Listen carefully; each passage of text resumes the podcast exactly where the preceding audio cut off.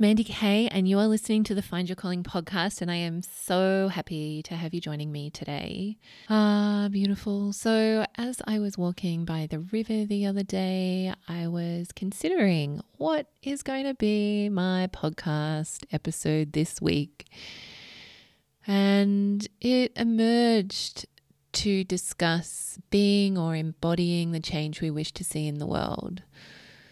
I know many of us are continuing to look on at the great warmongering that the US is pursuing with Israel. And it can be hard to imagine a world where there is peace, global peace. And yet, each of us has a contribution to make to that. And it was the Dalai Lama that said that we will never obtain peace in the outer world until we have peace within ourselves. And this really held me through my great healing journey. And it was Gandhi who said, Be the change you wish to see in the world. It's so cliched, you see it around everywhere. And it really is a philosophy that I try to live by in my own life. So I wanted to just share a little bit more about that journey to arrive at greater peace and love within myself and support you in your own journey because we are here to express love love for ourselves and love for one another. Like we are shiny, bright, loving beings at our core, and we're here to learn to embody and express that love in all of its various shapes and forms in our life. And yet, all of us carry pain and some kind of trauma, whether that's little t trauma or big T trauma from childhood or from our lives that impacts us, that shuts our heart down, that shuts us off from being that beautiful, loving, peaceful, kind being that we are at our core. So let's just dive into that a little bit more, hey? Because, yeah, my own journey has been, it's been a big one. I spent my teenage years and my 20s really lost in a lot of pain, a lot of resentment, a lot of blame, and a lot of self destructive behaviors. I often joke now, it's very easy to joke in hindsight on the other side of the healing journey. but I often joke about I just jump from one addiction to another, and generally that's what addictions will do until you learn to sit with pain and your feelings. And until that point, when you're not ready to sit with feelings, and you want to numb yourself and distract yourself and soothe yourself, then yeah, my experience was addictions just jump from one to the other. So for me, that looked like different drugs, alcohol, cigarettes, compulsive exercise. Um, I'm sure I'm missing some in there. Oh, yes, uh, busyness, workaholism, and I also had a 16 year eating disorder. I had bulimia. So, yeah, it was a lot. And I found that I so deeply wanted to make a difference in the world. I wanted to find my way of being a positive force for change. And yet, when I look at it in hindsight, I can see that while I was out there, you know, doing these things that were directly contributing in some way, I myself was not fully embodying the change that I wanted to see in the world because I was still reacting and I was still, you know, reacting out of pain and trauma. And it was no coincidence that when I was at a point where I deeply wanted to follow my purpose, that my soul led me on a big healing journey, which was that point. If you've listened to the podcast, and if you haven't, you can listen to episode one and for the whole story. But it was the point at which I really got still enough to hear that guidance that said, go and learn Reiki in Byron Bay. And I ended up from serendipity living off the grid in a forest and I sometimes look at that time going, that felt like a healing sanctuary. I was there for almost four years, but I spent the first year not working. I really dove in to healing. That was the point at which I got sober, gave up drugs, and moved away from all of my partying crew, which really helped. And also healed from my eating disorder and you know, I'd love to give you this very clear prescription of like, if you're on a healing journey, this is what you need to do. But it's personal and individual for each and every one of us. And the most important thing is for you to get connected to what is it that you are being called to do and having the courage to face what pain it is that you have been avoiding and get the support to face it and process it and to learn to sit with it because that will hinder your ability to express love more fully to yourself and to others. And when I look particularly at the years, like 16 years with an eating disorder, like that 16 years of a great battle with myself, with my body, with my thoughts, being so unloving, so unkind, so harsh with myself. And I had to relearn to have a loving relationship with myself and with my body and make peace with all of that and arrive at a more peaceful, kind place within myself and my body that accepted myself more fully, that accepted who I was, that accepted how my body looked, even though it was contrary to what society told me a beautiful body looks like, and learn to treat myself with the utmost love and care and respect. And I often reflect on that journey as coming home to myself and in my body. And I now believe so fully that respecting and loving our bodies is a spiritual practice. Like, think about it. Our bodies are our spiritual home for this life. We are souls having this human experience, and we put on these temporary physical bodies in which to journey through this physical plane. And I now see and appreciate that being in my body, being loving towards my body, feeding my body nourishingly, like being good to it, exercising it, moving it, and really feeling what it is to be in the body is spiritual. And it took me a bit to arrive at that because I think often when we think about spirituality, it can be that like ascended, ethereal, like la zen. I'm just having a good time with the angels and the light.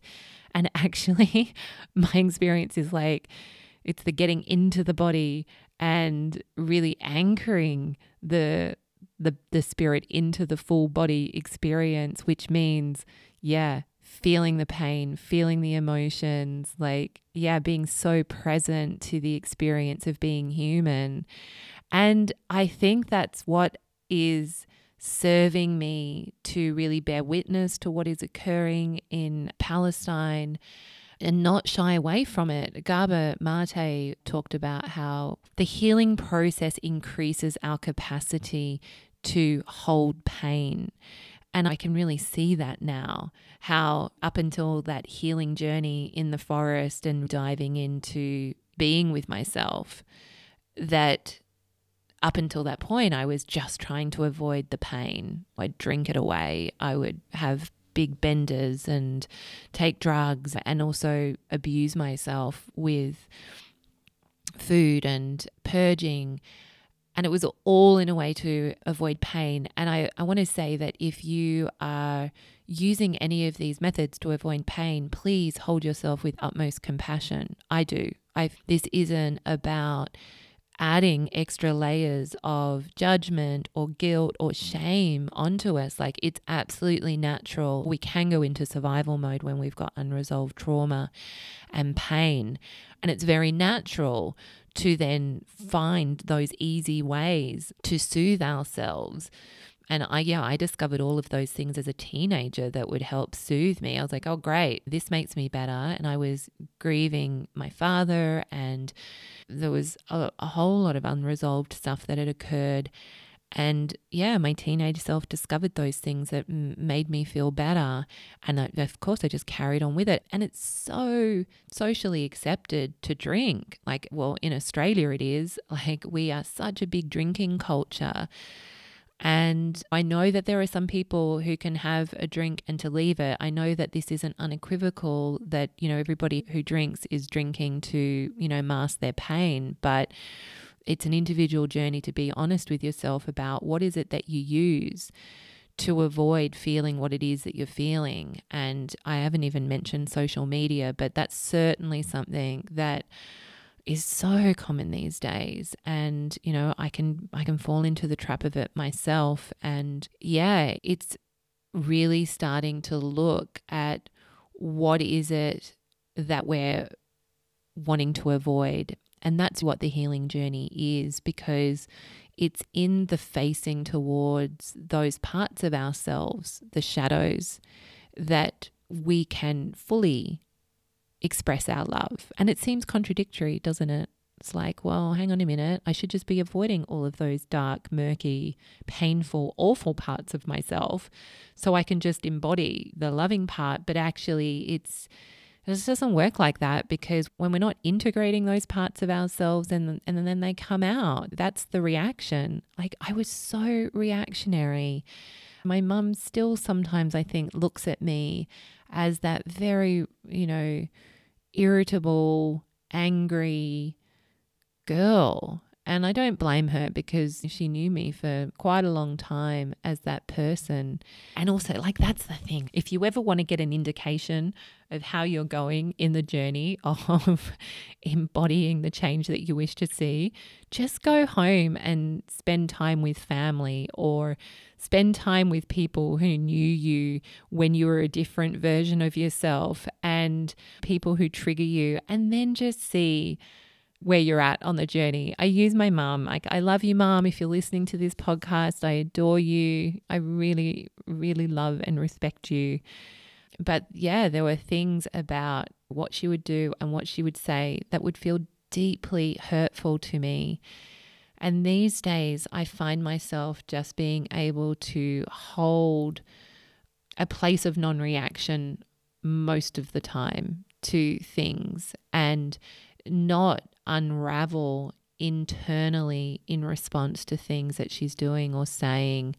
And it gives me this good kind of temperature gauge of where I'm at because it's very easy to embody the change we want to see when we're just hanging out with all the people that we love and we have a lot of fun with. It's like, put us into the territory where we're being challenged, put us into the comment sections of people who are disagreeing with what we might be saying or putting out there in the world. And this is when we get to practice it. And it's not a, a one time process, as I'm sure you can imagine. And it's, like I said, it's such an individual journey that we all go on, but you will be directed to what it is that you need. So, on my healing journey, there were just so many people and therapists and modalities that supported me.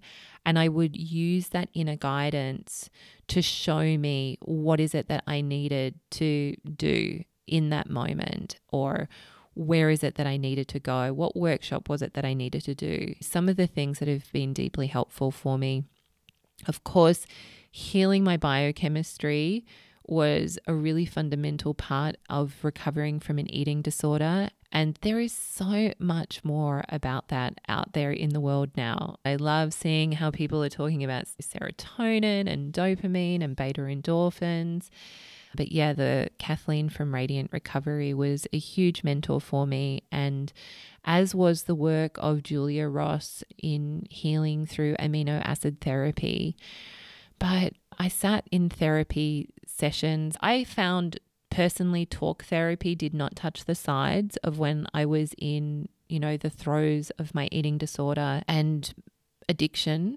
However, what I would say is that even when something looks like it hasn't worked, that it's one piece of the puzzle that is contributing to the entire journey that you are on towards yeah, embodying greater amounts of love for yourself and for others, and embodying a greater peace with yourself and with others and this life that we're leading.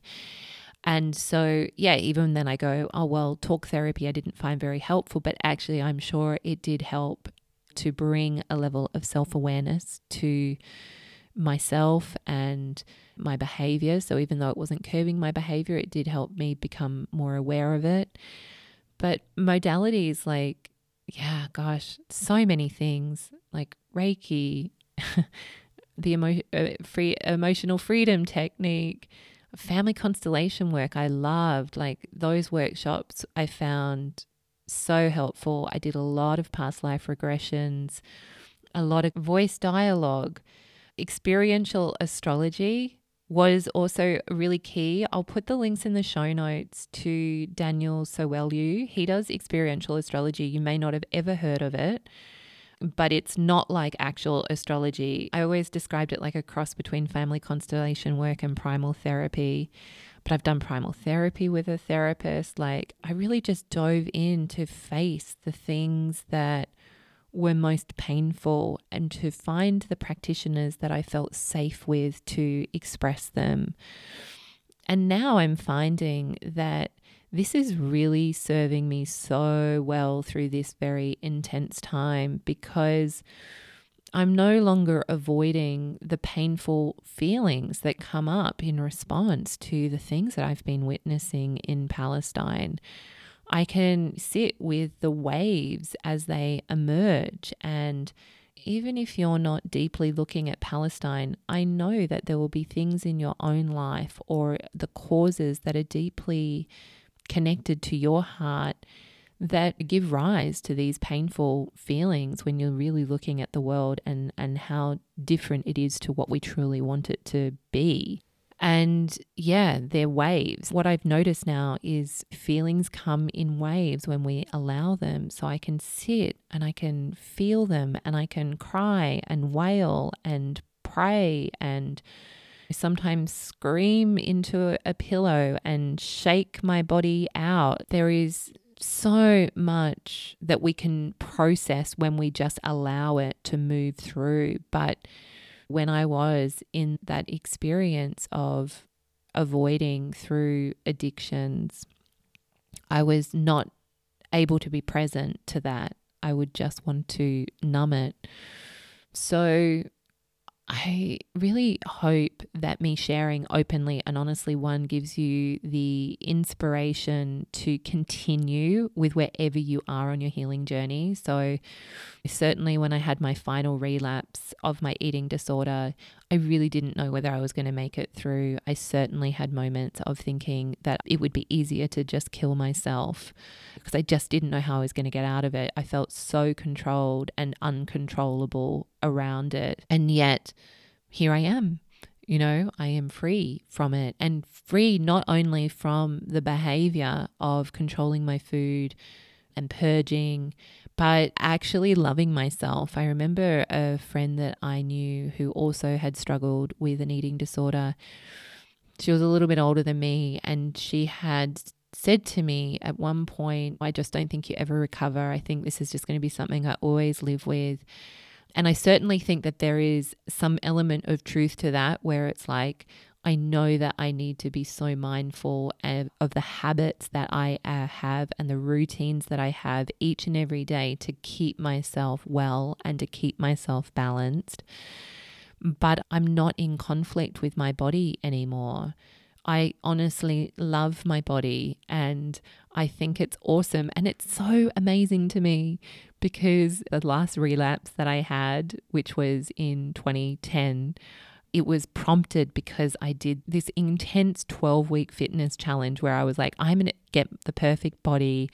And I went and I pummeled myself with like a huge amount of training and then this restrictive diet. And sure, I made it into this magazine showing my body transformation, but I relapsed into bulimia in just such an epic way. And the most amazing, astounding thing to me is that I am the same size now or a little bit bigger than I was before I started that fitness challenge. and I'm like, oh my God, you poor thing, Mandy, thinking that you needed to go and do that to yourself to like sort your life out properly. It's like, oh my God, I'm just so happy with my body and who I am these days. And I am still not perfect. I still suffer from perfectionism. I still suffer from people pleasing. I worry way too much what other people think about me. Like, we are never done with this journey towards our bravest, best self. So I don't want you to get this impression. I feel like I'm fully healed and whole. That is not the truth of it. But I do believe the work that I have put in and the work I continue to put in every day to have those really solid routines. Like I have a very solid morning routine where I'm not jumping on my phone first thing. I'm spending that time meditating, feeding myself a good breakfast, journaling, praying. Like I try and get outside each day. I try and move my body in ways that are joyful. There are things that I know that I need and that really help me stay centered and sane in an increasingly insane looking world and giving me the capacity to not react and to be the change that I want to see in the world. So, yeah, what is it that you are called to do? You know, what's the next step on your own healing journey to be able to express more love to yourself and to others and if you're not sure exactly what the next right step is for you on your own healing journey, then pray for guidance. Proclaim, I am ready for the next step and the next stage on my healing journey. Show me the way. Show me what it is that I need to look at. What is it that I need to do? And have the courage to follow through with that. I call it the path of the brave for a reason because it does take courage and bravery to step towards those parts of ourselves that to step towards those parts of yourself that you may have been avoiding. But there is just so much beauty at the other side of the process even though going through it can be quite confronting and painful. But it's really worth the journey and remember, it, it's not just this outward thing. It's like, how are you treating yourself? How are you showing up to yourself? How are you caring for yourself? And then how are you doing that for others as well? Oh, I really wanted to talk. We'll do a whole episode on forgiveness, but I had to say, I listened to this beautiful near death experience by this man, and he talked about how forgiveness is forgiving love. I was like, I've never heard anyone say it like that, but it's so beautiful, right? Of course, forgiveness is forgiving love to others. And that's another big part of this whole journey is how do we forgive? How do we forgive ourselves for the things that we've done in the past? And, and that includes how we've treated ourselves and also how do we forgive others? But yeah, that's a whole nother big subject. So for today, I want you to consider what is it that you're being called to do to express more love to yourself or to others and go and do that and know that you are truly contributing to the change we wish to see in the world. All right, I love you. Have a beautiful week, and I'll talk to you again soon.